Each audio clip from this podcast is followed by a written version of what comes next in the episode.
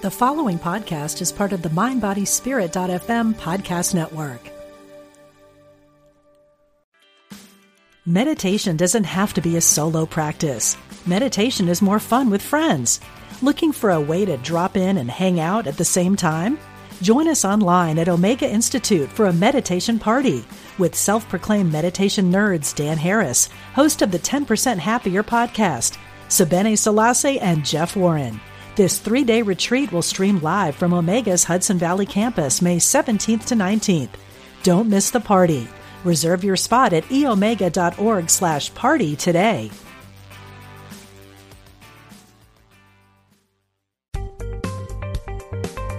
Experience the difference. Unity Online Radio. The voice of an awakening world.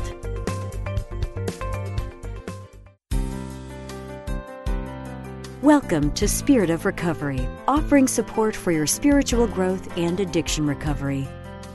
Here's Reverend Lonnie Vanderslice and Reverend Dan Beckett. Welcome to Spirit of Recovery on Unity F M Radio. I'm Reverend Lonnie Vanderslice. And I'm Reverend Dan Beckett. And together we discuss the ways that spirituality and recovery intertwine and work together to support your spiritual growth and your recovery journey. And so as today's show is an interactive discussion, if you are listening live, you can call in with your comments and questions. The number is eight one six, two five one, three five five five.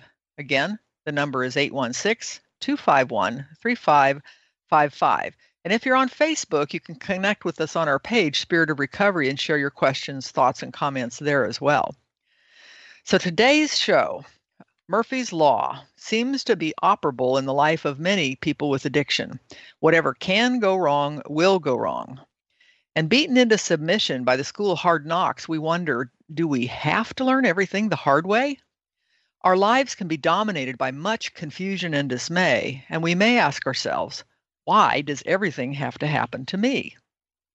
So I can remember when I first heard about Murphy's Law, I think I was probably in junior high school, and it seemed very real to me. You know, that's the age at which we get into sarcasm and other kinds of, of uh, twisted humor.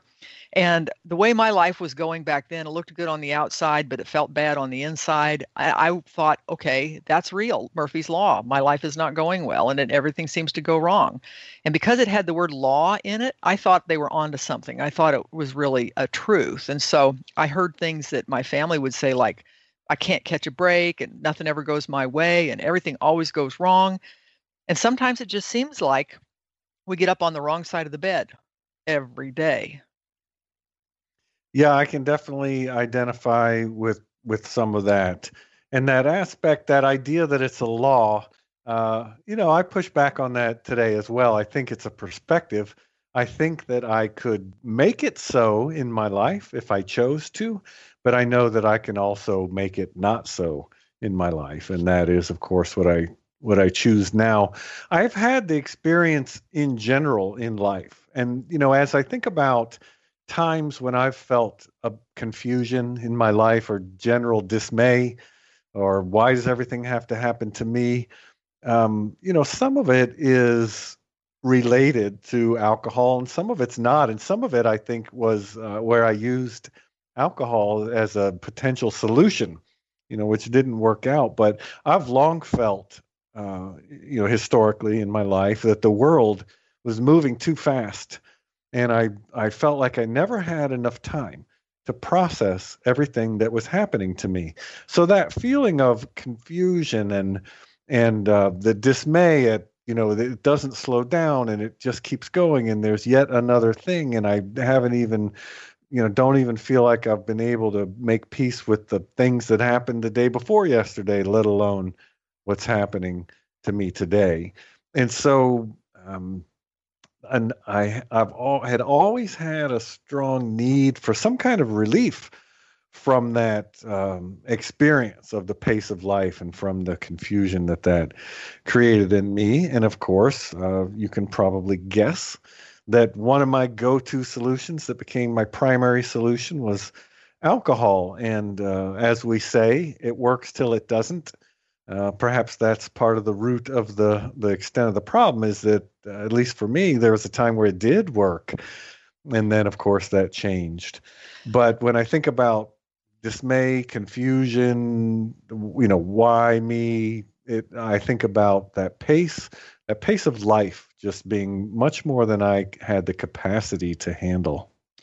Well, you know, for me, um, I can remember being so confused because at, at at that age, I was pretty literal. And when somebody told me something, I believed them. And so I would I would see people, I would hear people say one thing, and I would see them doing something else.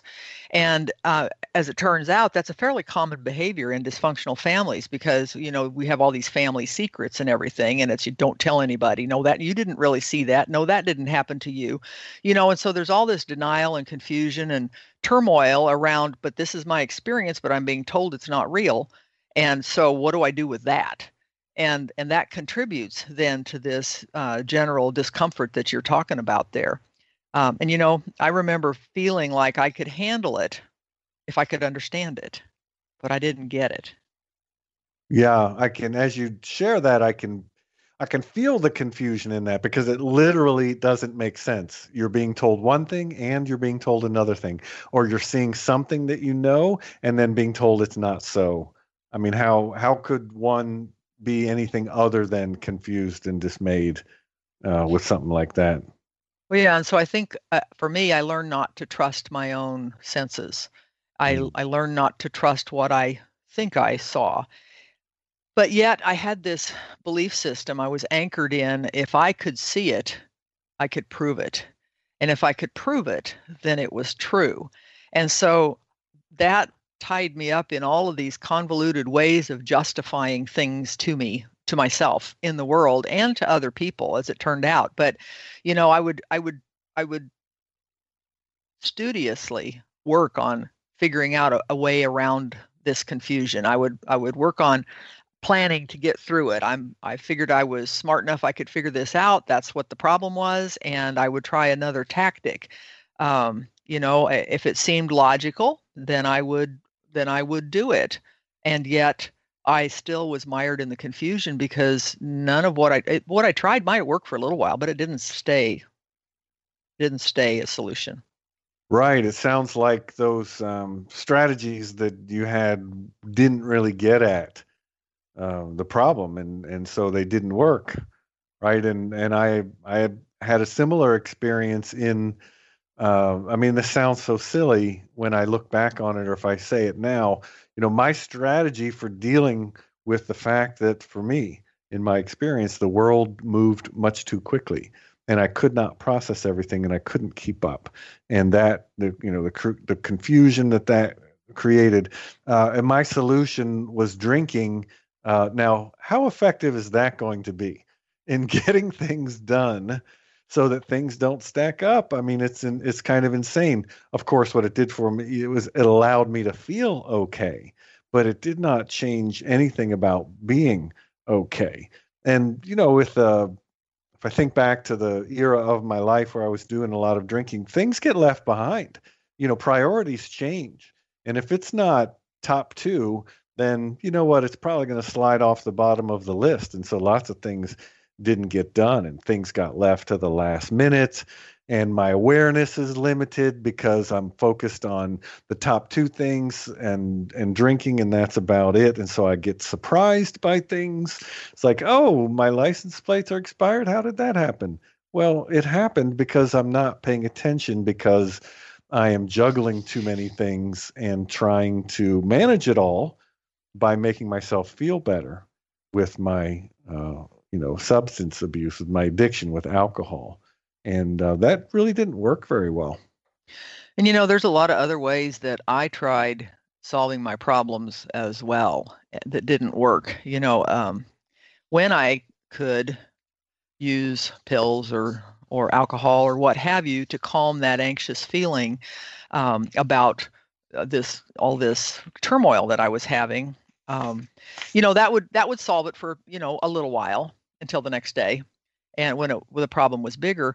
But there were also other things that came up for me, because there were times when early in, in my career out there, I was not, um, I was not in a place where drinking was an option.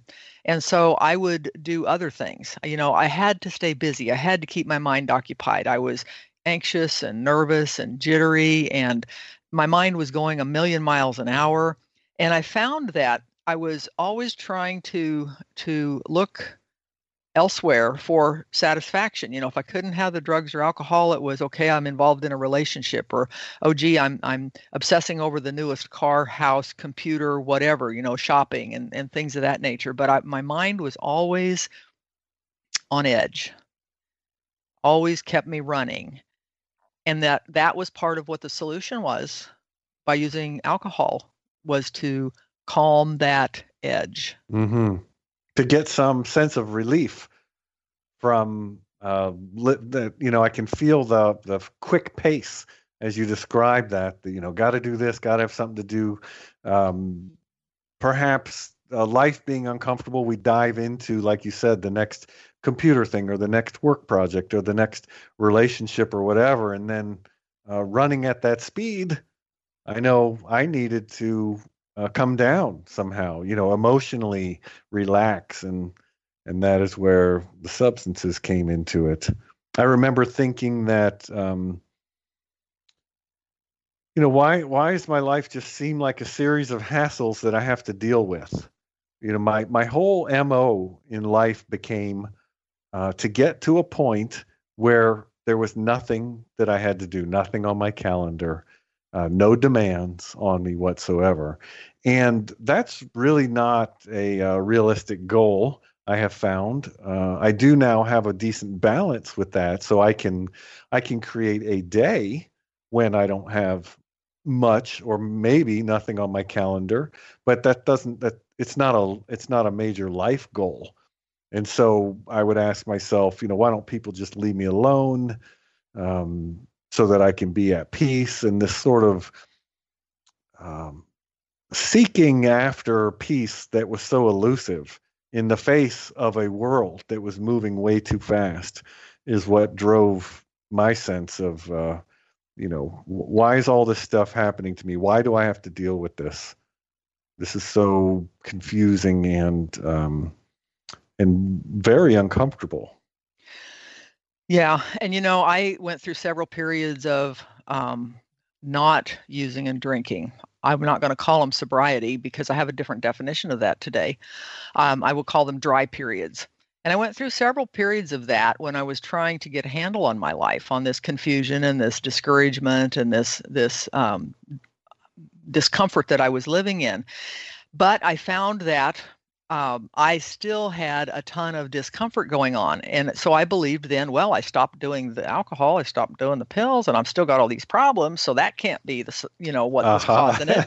Yeah. But yet when I got to the twelve-step program, they described it perfectly. And, and it talks about unmanageability, and it talks about it after we're clean and sober. And it mm-hmm. says we were having trouble with personal relationships. We couldn't control our emotional natures.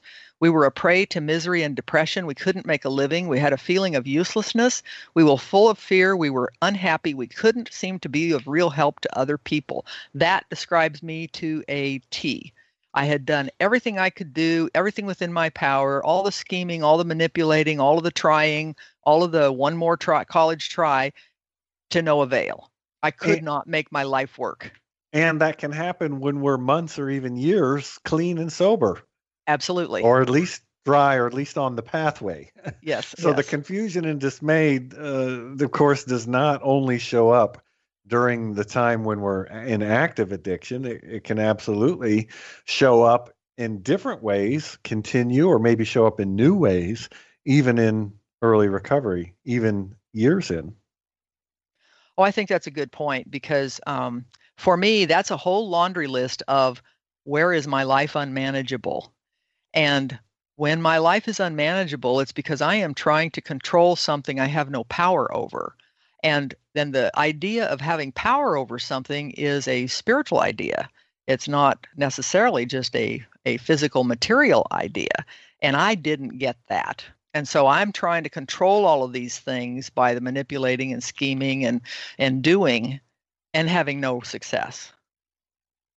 Yes. This seems like uh, an experience and a, and a challenge that uh, runs wide and deep.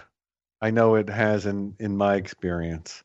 And uh, so, of course, in recovery, we like to uh, share what our challenge is, but then we also like to move into the solution. So now that we know about the challenge of of living this kind of seemingly endless life of confusion and dismay, and maybe asking, why has this happened to me? Why can't people just leave me alone? Uh, what is the solution? Well, in Unity, we affirm that we have the power to perceive the world in a different way through a God-colored lens, if you want to think of it that way. And what we're talking about is understanding the world in a different way than we have been. And, and the power of understanding is one of Unity's twelve powers. Yeah, Unity co-founder Charles Fillmore defined these twelve attributes or skills that we all have, and he called these things, quote, the twelve powers. And each of them can function for us as a spiritual tool in recovery to help us change our lives for the better. And so this power that can help us with this confusion and disarray in our life and the feelings of dismay and discouragement, the why does everything have to happen to me kind of thing, is the power of understanding. And it's a spiritual power of understanding. We have a ton of intellectual understanding, logic. It talks about that in the literature. It says logic is great stuff. We love it, but that didn't solve our problem. Yes, and I'm glad that you said that uh, because this particular power of understanding, I I believe that for those of us in recovery, there is a certain aspect of it that's prime, you know, of prime importance, and that is what we call spiritual understanding.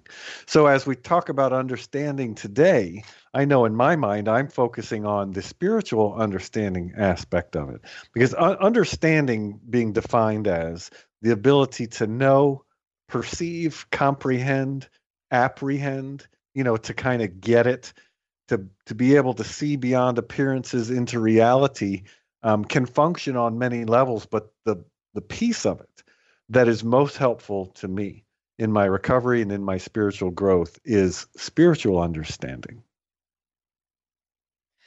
Yes, and that's that's that piece that comes from our connection. It comes from that uh, small, still voice within, or the divine presence, if you will. Um, and it is the um, the big book talks about the hunch that becomes a working part of the mind. Mm-hmm. And we talk about intuition. And I know early on I had none of that. I had fear, and fear told me what was going on around me. That was not the same thing as intuition. Yeah, fear can, uh, in my experience, definitely drown out, easily drown out um, any sense of what we might um, call that still small voice, you know, drawing from the from the Hebrew Bible there, uh, and, uh, you know, effectively leave not a lot of option for a spiritual understanding if I am uh, primarily driven by or sitting in a place of fear.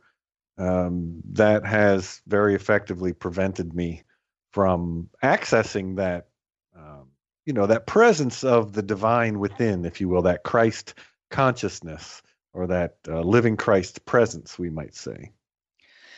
And, you know, I was I was resistant to that in the beginning, but then somebody pointed out to me in the book that it says in one place, it says deep within, deep within every man, woman, and child is a fundamental idea of God. I'm going, oh, within, because I'm looking to everything outside of me to solve this problem that I have, or any of my life problems.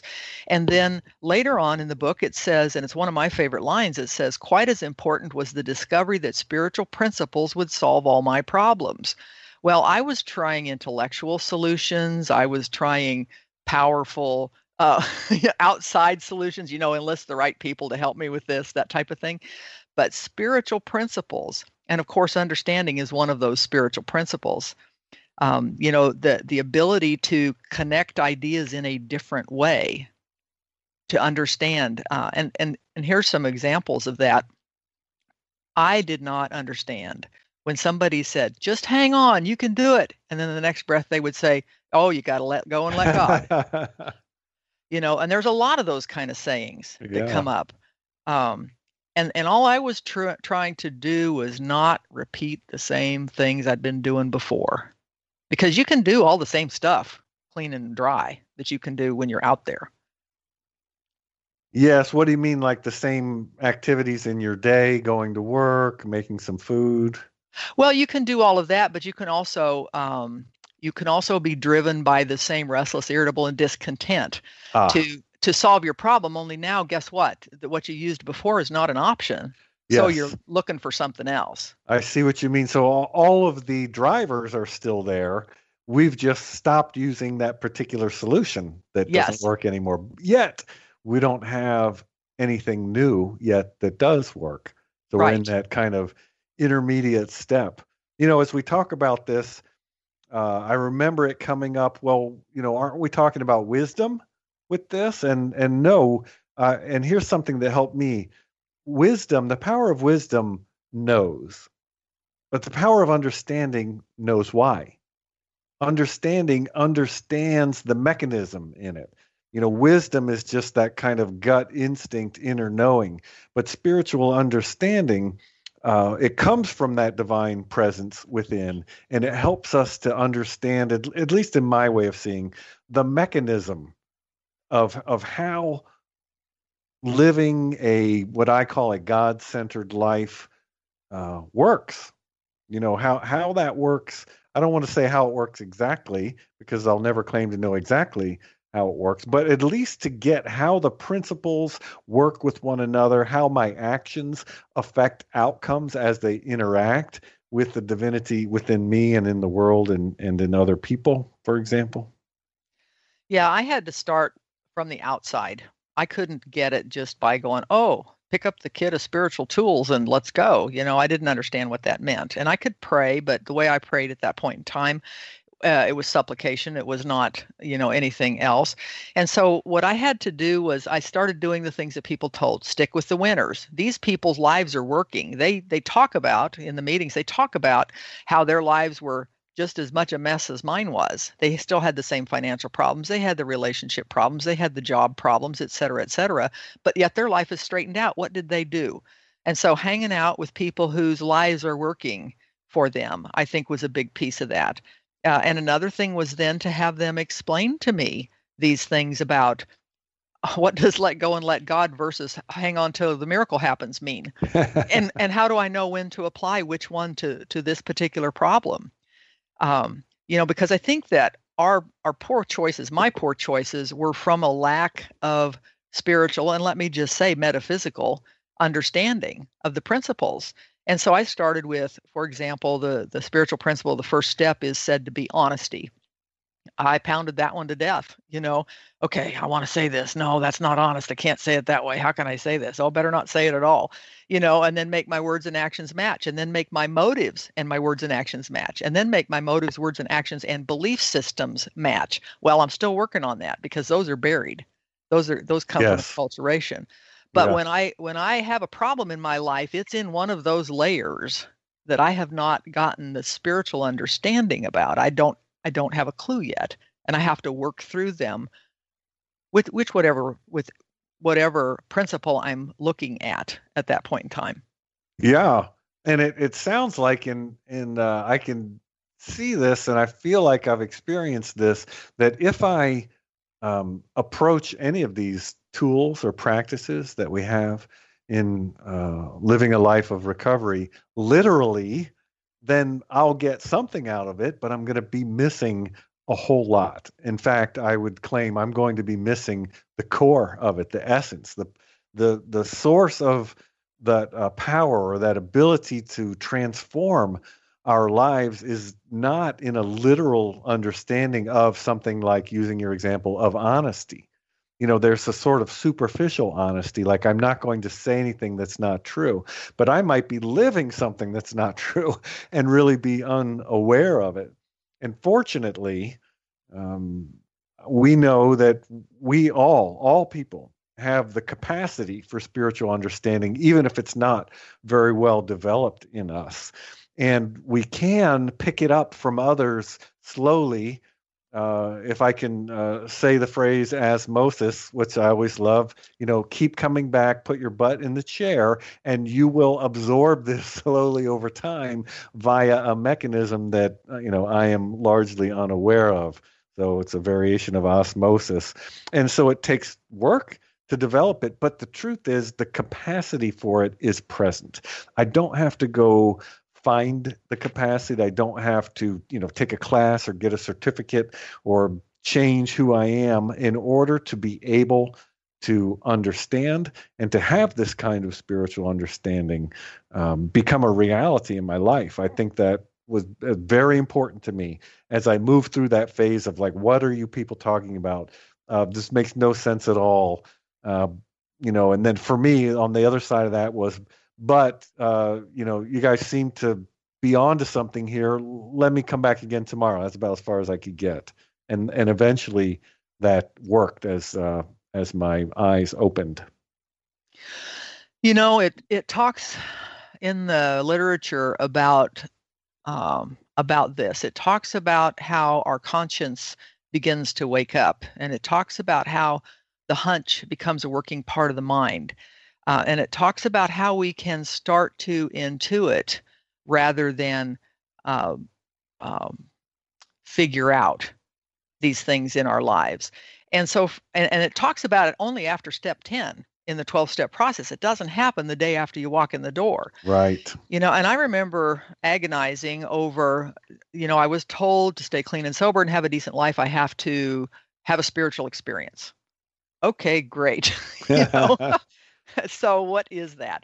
And and there's uh, the appendix in the book and all of this that talks about all these kind of things. But I have come to believe that a spiritual experience is the awakening of understanding, of the spiritual understanding, of the spiritual basis for life, this metaphysical um, aspect that underlies all of what we think and do.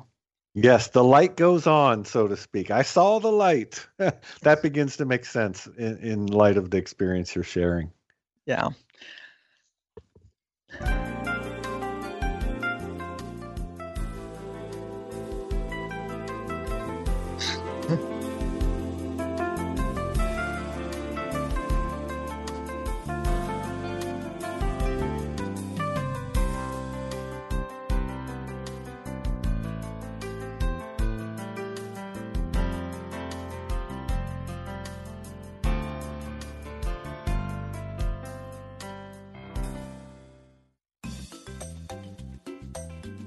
You're listening to Unity Online Radio,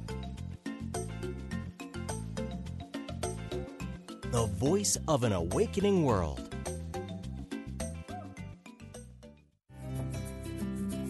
Unity Online Radio is bringing the message of unity to thousands of spiritual seekers around the world. If you enjoy our programming, we invite you to support it by visiting unity online radio dot org and clicking on Donate Now. Help us continue to provide inspiring content to everyone. Thank you for your support. Here is a Unity Mindful Moment with Catherine Ponder, taken from a classic talk called The Prosperous Truth, recorded at Unity of Austin in nineteen ninety-one. Now, basically, one wonderful thing about The Prosperous Truth is this. Whatever you need next, most in your life. Whatever you need next, most in your life begins to come to you when you study the prosperous truth, because the word prosper means wholeness. Therefore, when you study the prosperous truth, it becomes a very soul-satisfying process, because it reaches you wherever you are at your level of growth and understanding, and gives you what you need at that point. To find out more about Unity teachings, visit unity dot org. Since nineteen twenty-four, Daily Word has offered inspiration and practical teachings through daily prayer messages to help people of all faiths live happy, healthy lives. The magazine includes two months of daily affirmations, messages, articles, and spiritual poetry to help you get inspired. Subscriptions are available for print editions in large type and Spanish, as well as the digital subscription package that includes the online magazine with audio, smartphone app, and daily email. Get your subscription today. Visit daily word dot com or unity dot org. Follow Unity Online Radio on Facebook and Twitter and stay up to date with all your favorite shows. Become a fan by clicking the like button. You can join in with a Facebook Live event or just like and share our post. Be the first to find out about any big special guests that might be appearing on the air or any events at Unity Village. We want to hear from you. Make sure you leave any questions or comments about Unity programming. Thanks for listening. Take some time to relax and tune into Spirit with Reverend Paulette Pipe and Touching the Stillness. Every Tuesday at eleven a.m. Central, join Paulette for a soul-stirring meditation that will leave you energized and inspired. Tune in and connect with listeners around the world in affirmative prayer. Not your everyday radio show, Touching the Stillness will help you bring new meaning and clarity to your life. Find Paulette on Facebook and listen each week right here at Unity Online Radio. Call now with your question or comment. eight one six, two five one, three five five five. That's eight one six, two five one, three five five five.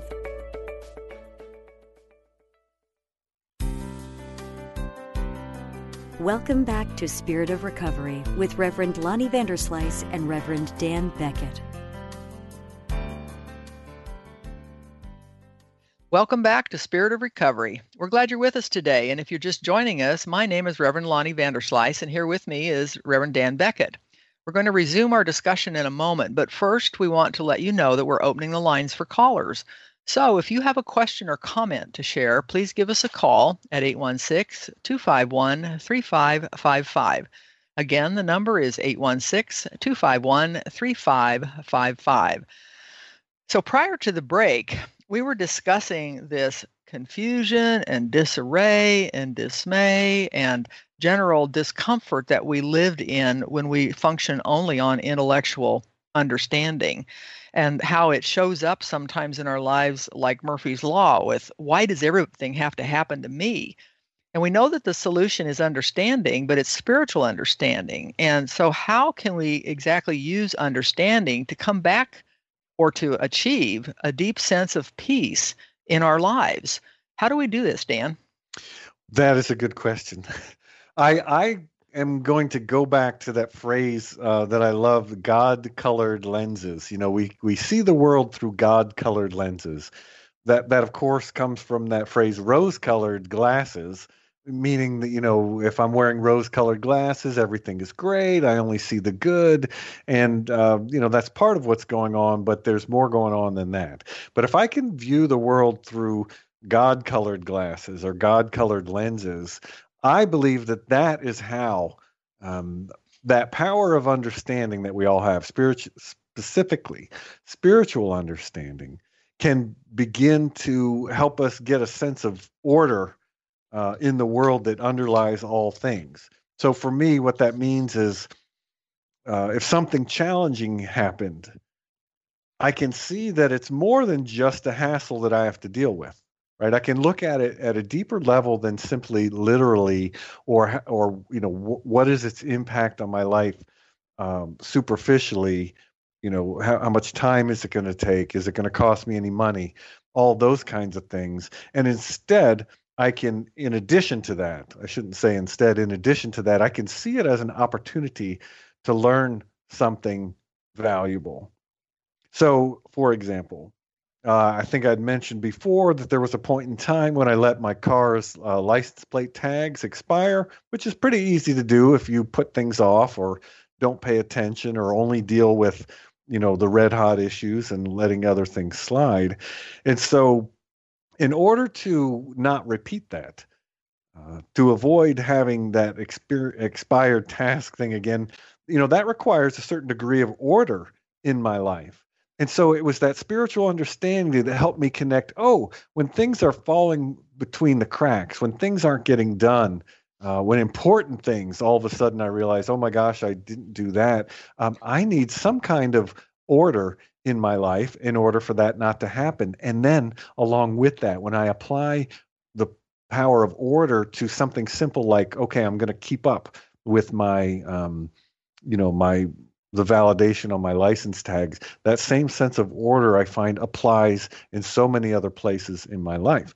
And so it was that spiritual understanding that helped me see the connection between hey, I better keep track of things if I want to avoid these kinds of problems, uh, that allowed me to turn what would only have been a hassle uh, before into an opportunity for growth. Now, of course, a lot of that comes in hindsight, right? I don't always know in the moment, like, wow, what a wonderful growth opportunity this is. But it doesn't take long, you know, to see that um, that spiritual understanding in me that helped me connect those things is going to continue to be helpful in so many different ways in my life, other than the very thing that kind of got my attention. Yeah, I think that's a really good point, because none of these um, none of these powers, these so-called powers or attributes or abilities that we have, work in isolation. And um, they say that the power of order is the first law of the universe. You know, I mean, you just watch the seasons. They always cycle in a particular order. It always happens that way. So there's a growth pattern and all kinds of things in nature. And I was told uh, when I hit the doors of the program, first things first. Well, I didn't know what was first, you know, and, and that was one of those things that didn't make make sense to me. Um, I was in a panic about relationships gone south. I was in a panic about not being able to pay my bills. And it seemed to me that the first thing to do was go find a job and, and get another relationship. I did not have the understanding that that was not the root of the problem. Yes, I had need of things, but that was not the root of the problem, because um, to your point about getting things in the proper order and then connecting the dots, I was told that you do something on this hand, and over here on the other hand, something else happens. And for a long time, you are not going to see the connection mm. between the two. And this this uh, old guy in the in the hall said that over and over and over. You'll do this over here, and this over here happens. And and it kind of tied into the, the um, pay it forward, because I was a scorekeeper. If you did something for me, then I had to do something for you. You know, and I was busy keeping score on everything in my life. And when somebody introduced the concept of paying it forward to me, I got a new understanding about how this works. I don't have to keep score. I just pay it forward and let the universe take care of it. And then I didn't understand that that was allowing the flow to happen, because I quit stopping the flow by passing the ball back to, to you. You know, I, I passed it on to somebody else who passed it on to somebody else. And so it it started this metaphysical flow, if you will, and things in my life started changing. Yeah, I can see that. Um, uh, maybe said another way, I want to make sure I get that, is that if I am, like you described, if I am the one keeping score, then I'm imposing the structure, and the cause and effect is very limited only to what I can conceive of and what's important to me. And I'm basically shutting out, shutting God out of the process, shutting out that natural flow of abundance and balance, rather than, uh, as you described, letting it uh, take hold on its own. And I love what you were saying about first things first, because I got this clear uh, sense of, if if I look at that statement, first things first, in a superficial or literal way, just like you said, so I'm wondering, so what comes first? You know, do I, do I uh, get a different job, or you know, should I move, or, um, you know, should I read this book, or, or should I talk to that person? And it's all very confusing when I see it that way. But when I can look at it through those God-colored glasses and, and apply some, some degree, even a small amount of spiritual understanding to it, what I realize is that first things first for me now means pay attention to the order of things. Pay attention to the question, what comes next? It doesn't mean leap to a conclusion of this comes next, but stay open to the truth that the world is in flux and my life is part of a flow, and it never ceases, and it has patterns. And if I'm asking myself, okay, remember, first things first, I got to keep first things first, what might those things be? You know, asking those questions and just staying open in that question, that for me is how I apply spiritual understanding to that phrase. You know, rather than jumping to a particular concrete answer, um, just recognizing the spiritual truth that underlies that question and staying in that piece of it is what works for me. I think that's a really good observation. Um, you know, I had forgotten about how rigid my thinking was, my black and white thinking, uh, either or, you know, this or that, no gray area in between. And of course, we know that that's where life happens. And that's where God operates, is in this gray space between the definitive this and that. And so um, for me, the first things first, I my I had a prayer that went with that. And the prayer went, okay, God, now what? You know, and, and I would walk around the house and say that because I'm going, I don't know. And then my sponsor said, well, you do what's in front of you. And I'm go, oh, well, I'm standing in front of the sink and guess what? The dishes are piled up. I guess that's what's next. But, uh, you know, on a on a less literal um, note, the next thing that worked for me after that was the next right thing. What is the next right thing? There's lots of next things that I can do.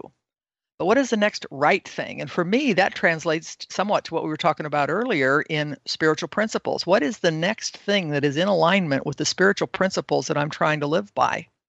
That's what my next thing to do is.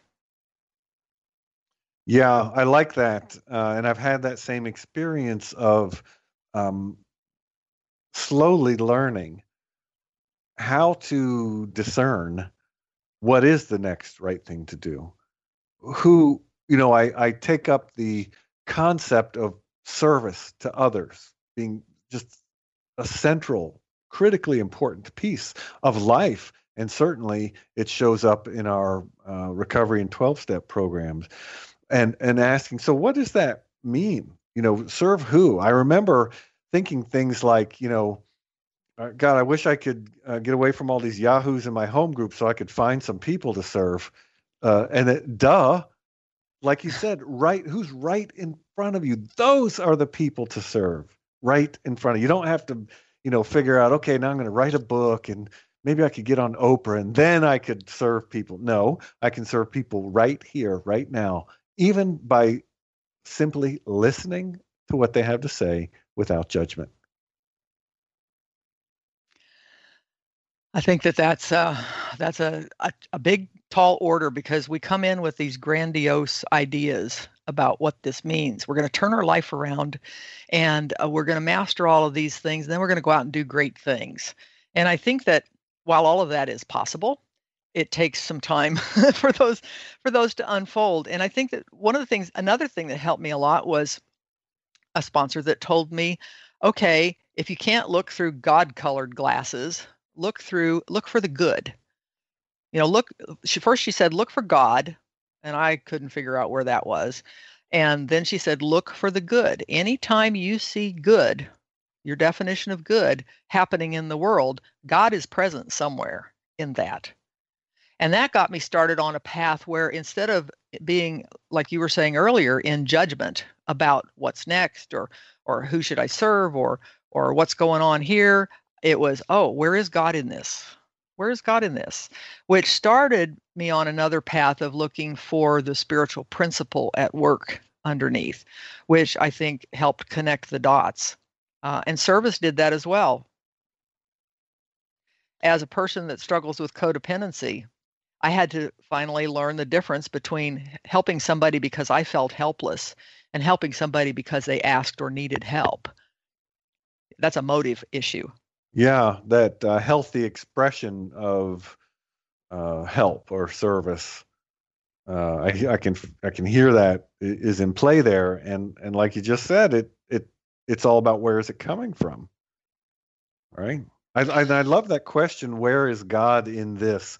I think that that right there is a spiritual growth program. If that's the only thing I ever did, was to look for the good in each and everything, focus on it, try to find it, make a game out of it, get good at finding the good in each and everything, that that, that alone uh, would open so many doors uh, for me in, in spiritual growth and understanding and bring a tremendous amount of peace in my life, like we talked about, um, you know, reducing that confusion and dismay.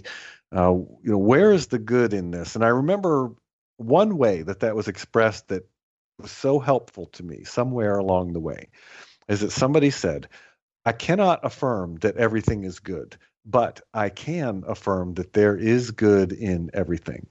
And that distinction kind of helped me get over the hump Like, you know, you're talking about, what are you talking about looking at the good? Have you watched the news? How can you even say, you know, that you can go out and find the good in life? Look at all these horrible things happening. It's like, well, yeah, those things are happening. And, and I and I don't deny that. But if if that's what's in front of me, I can also look for where is the good in that? Where where is the helpers? What is what are the positive things that can come out of this? If this is what's happening right now, uh, where is the good in it?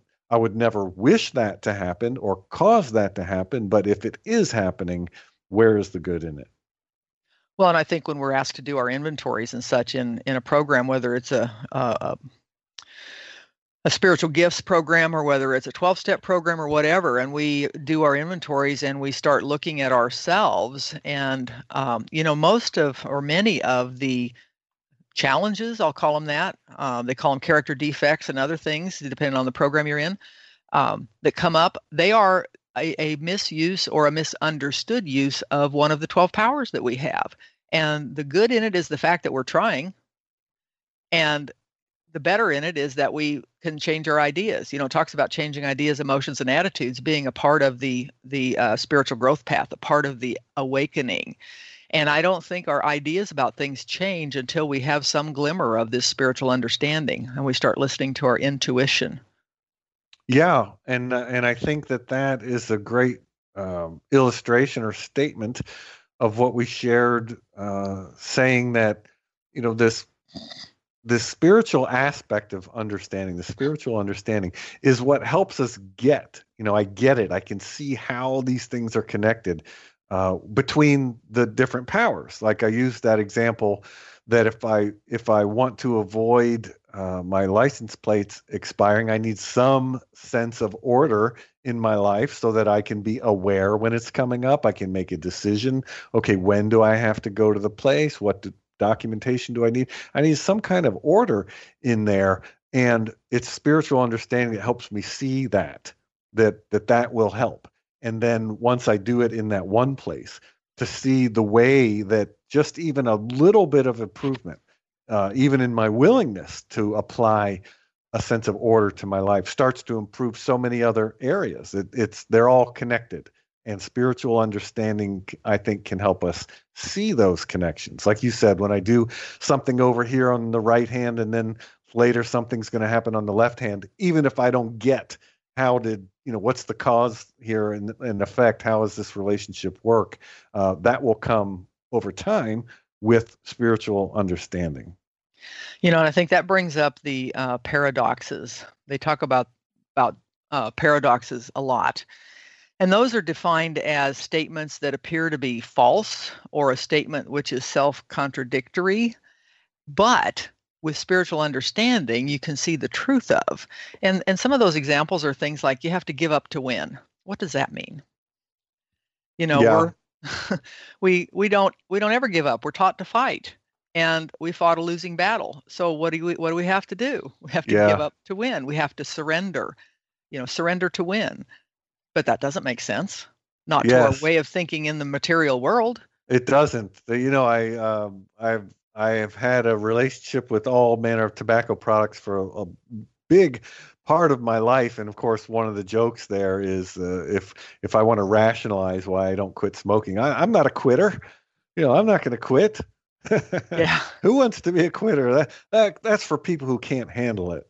Right, right. And other silly things like that. But that's a you know, a silly way to point at the truth of exactly what you're saying is, what do you mean I have to give up to win? No, I don't want to surrender. That means losing, right? I I'm, I don't want to lose. I want to win, which means I got to try harder, push harder, fight harder. Give up? No, that seems contrary. Yes, which is why it's a paradox. And the I in that statement, I have to, is where the problem lies for me. And it took me a long time to get the spiritual understanding of that, that I don't have to fight this battle. I surrender so that spiritual principles and God, as God expresses through the people around me, can help me with this battle. You know, and another one of those is you have to give it away to keep it.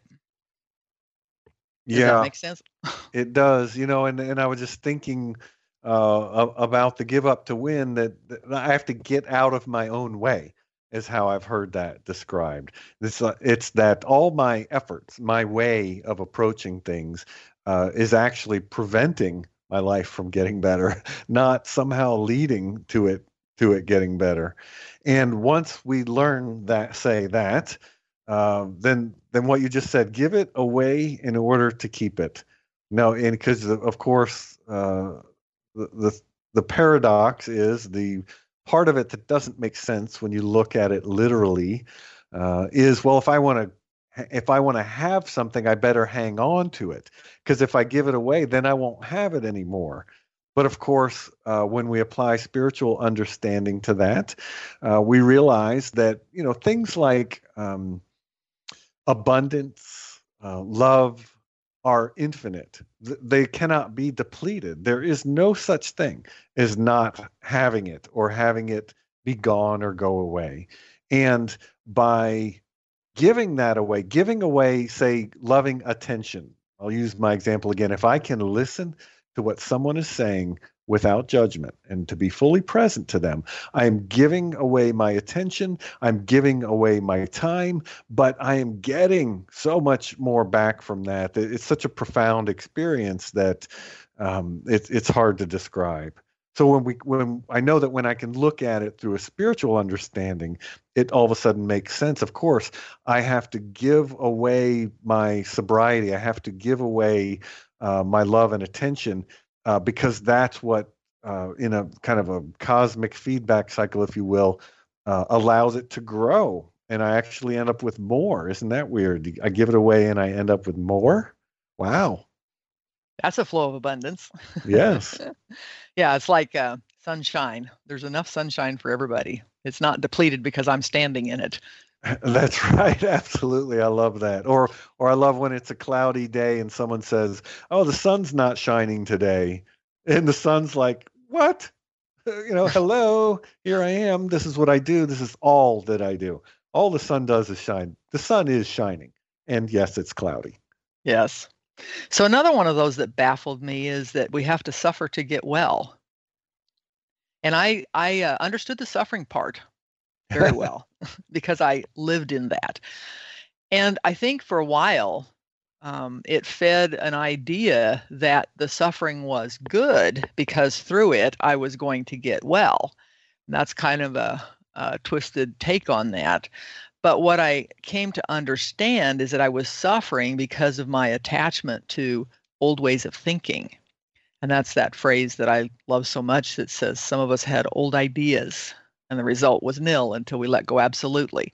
That's what was causing my suffering, was the attachment to the old idea.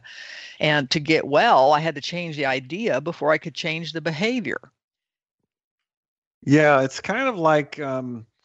I remember the experience of, you know, if, if I'm really, if I, times where I've been sick, physically sick, like, you know, feeling really nauseous and awful and headachy and, oh man, everything's terrible. And then if I actually, uh, you know, throw up, which you think, why would I want to do that? That seems like the worst next step. It doesn't make any sense. But as soon as I get it out of me, all of a sudden, everything changes. And I feel remarkably better, seemingly moments later, because like you're saying, the problem is what I'm carrying around. And when I can drop it, then I can get better. And dropping it often brings with it, um, you know, it, it takes effort. It's unpleasant. You would not want to do it given the choice. But when you do it, when you're willing to, or or when it happens, you know, when the universe wills it on you, um, that suffering leads very quickly to a tremendous sense of release and relief. You know, and that kind of is similar to the other paradox that they talk about, which is we have to die to live. Yeah, we could go on about that, for, you know, for easily for an hour. That is a core concept in, in the Christian narrative and in many other places in, in the world and spiritual life that shows up, that we have to let go of old ways, right? Does our literature not say uh, we have to let go of old ways of being, and, and I add to allow new ways of being to come into play. So, considering all of this, exactly what kind of steps can we take? Yes. Well, so we must, of course, move into action. Uh, we know this from our twelve-step and Unity's fifth principle states, it's not enough to know these truths, we must live them. Uh, that means we each have to take action in order to grow in recovery. So here is something that you can do this week to move from that place of confusion and dismay in, into a place of a deep sense of peace throughout your life using the power of understanding, spiritual understanding. So the first thing would be to think of an area of your life where you'd like to experience more peace. You know, it could be in a relationship or possibly at home or at work, or it could be in your finances. Or maybe there's even a health challenge that you'd like to have more peace around. The trick is to pick one thing in order to keep it simple. Pick one thing from whatever comes up for you and take that thing into a quiet time of prayer and meditation. We simply relax and take it easy. There's no need to struggle. We don't have to fix it. So for an example here today, let's use, quote, messy finances. I know I've had messy finances as an example of something I want more peace around. So the way that we do this in Unity is we use first a denial, which is a statement of power that denies power to the current state of whatever the problem is. And so in this case, we would deny power to the current state of the finances. You'd say something like, worrying about money has no power over me. And repeat it a few times, either out loud or just in your head, and say it with conviction. Worry about money has no power over me. And then you would follow that up immediately with a bold and positive affirmation of a new experience. And this is based, of course, on our spiritual understanding. So you could say, I allow God's abundance to flow through me right now. And then we take just a few minutes to relax and take it easy. You give thanks for your new experience in the world and move on with your day. We don't, we don't stay stuck on that. The worry about money has no power over me. I allow God's abundance to flow through me now. So we've uh, come to the end of our time together here today, and we hope that you found something to help you on your path, and we both bless you on your journey. Thank you to our listeners and to our callers, and thank you so much, Dan, for being here with the insights that you've shared in our discussion today. It's great to be here, and listeners, if you would like, you can contact us on our Facebook page, Spirit of Recovery, and give us your thoughts and feedback. We invite you to join us again next Tuesday at four p.m. Central. Until then, have a wonderful week.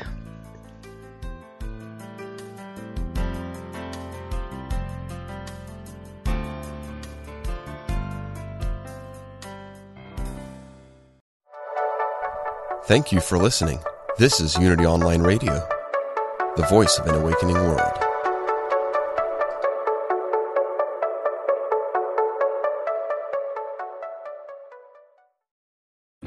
Hi, I'm Jane Asher, and I believe, and from what I've been shown, that when our loved ones die, they don't really leave. They just slip into the next room. On my podcast, I explore the bigger picture surrounding life on Earth and what follows when we do die.